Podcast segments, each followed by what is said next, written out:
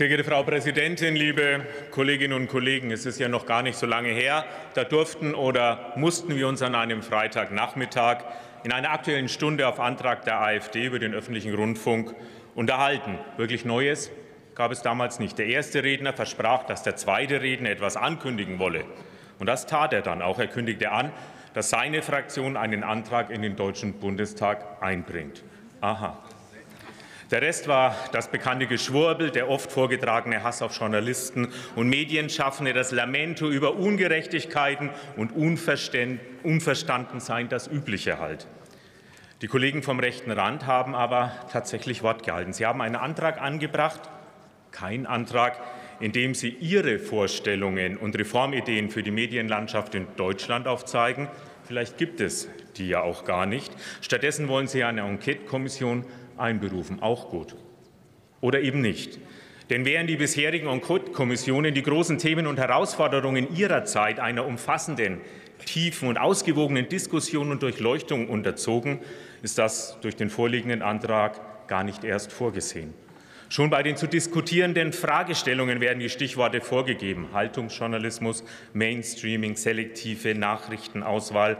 Eben das, was Sie in Ihren Redebeiträgen schon immer präsentiert haben, eben das, womit Sie glauben, Ihre Filterblase zu befriedigen. Sie stellen die deutsche Medienordnung in Frage und wollen die Legitimität des öffentlich-rechtlichen Rundfunks überprüfen.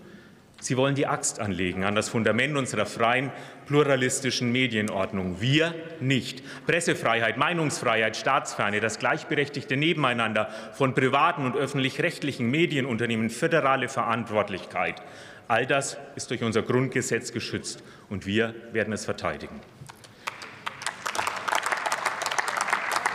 Ja, ja, es ist kompliziert. Abstimmungsprozesse, Staatsverträge, Landes- und Bundesebene und Europa. Aber gerade die föderale deutsche Medienordnung wurde in den Gründungsjahren der Bundesrepublik Deutschland aus den bitteren Erfahrungen am Ende der Weimarer Republik gewählt zum Schutz der Freiheit und der Vielfalt.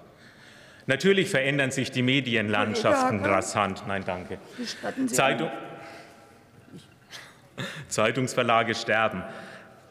Ganze, die jüngeren Generationen beziehen ihre Informationen aus dem Netz, begegnen dort Fake News und Hasskampagnen. Unsere Medienlandschaft ist durch Disruption geprägt. Die Sendeanstalten, Verlaghäuser und Medienunternehmer müssen selbst erst eine Antwort darauf finden.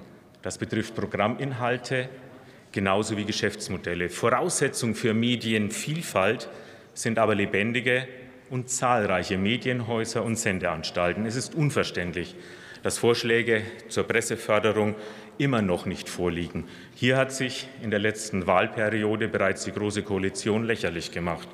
Herr Habeck, Frau Brandner ist zwischenzeitlich auch weg, Frau Roth, kommen Sie endlich in die Puschen. Mit Gutachten allein und dem Warten darauf werden Sie das Zeitungssterben nicht verhindern. Die Zeit drängt.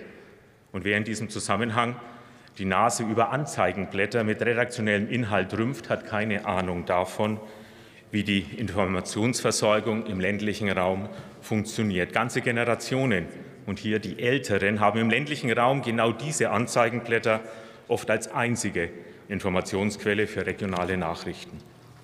Der Bundesverband Digitalpublisher und Zeitungsverleger hat recht, wenn er die großen Herausforderungen der Medienordnung der Zukunft darum sieht, ob sich meinungsbildende Qualitätsinhalte auch in Zukunft noch unternehmerisch lohnen.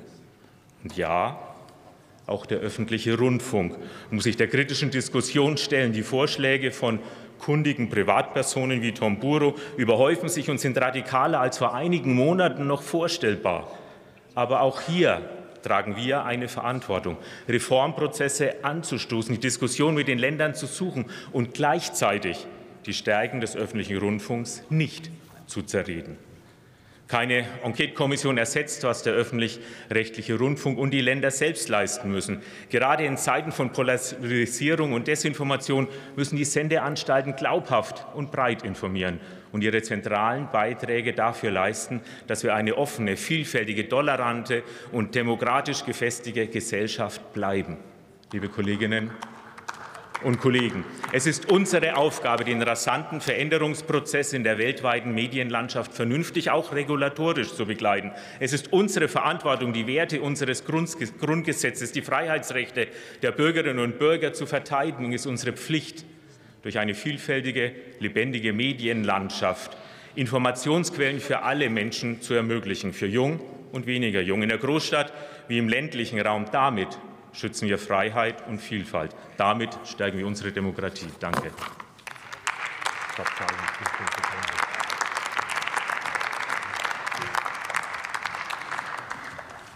Der guten Ordnung halber mache ich darauf aufmerksam, dass wir hier im Präsidium nicht alle Zwischenrufe, die bisher in dieser Debatte gefallen sind, akustisch hier wahrnehmen konnten. So habe ich mir das Vorabprotokoll hierher zur späteren Prüfung bestellt und äh, werde überprüfen, ob es Dinge gibt, die in irgendeiner Weise noch einmal zu würdigen sind. Das Wort hat die Kollegin Katrin Butte für die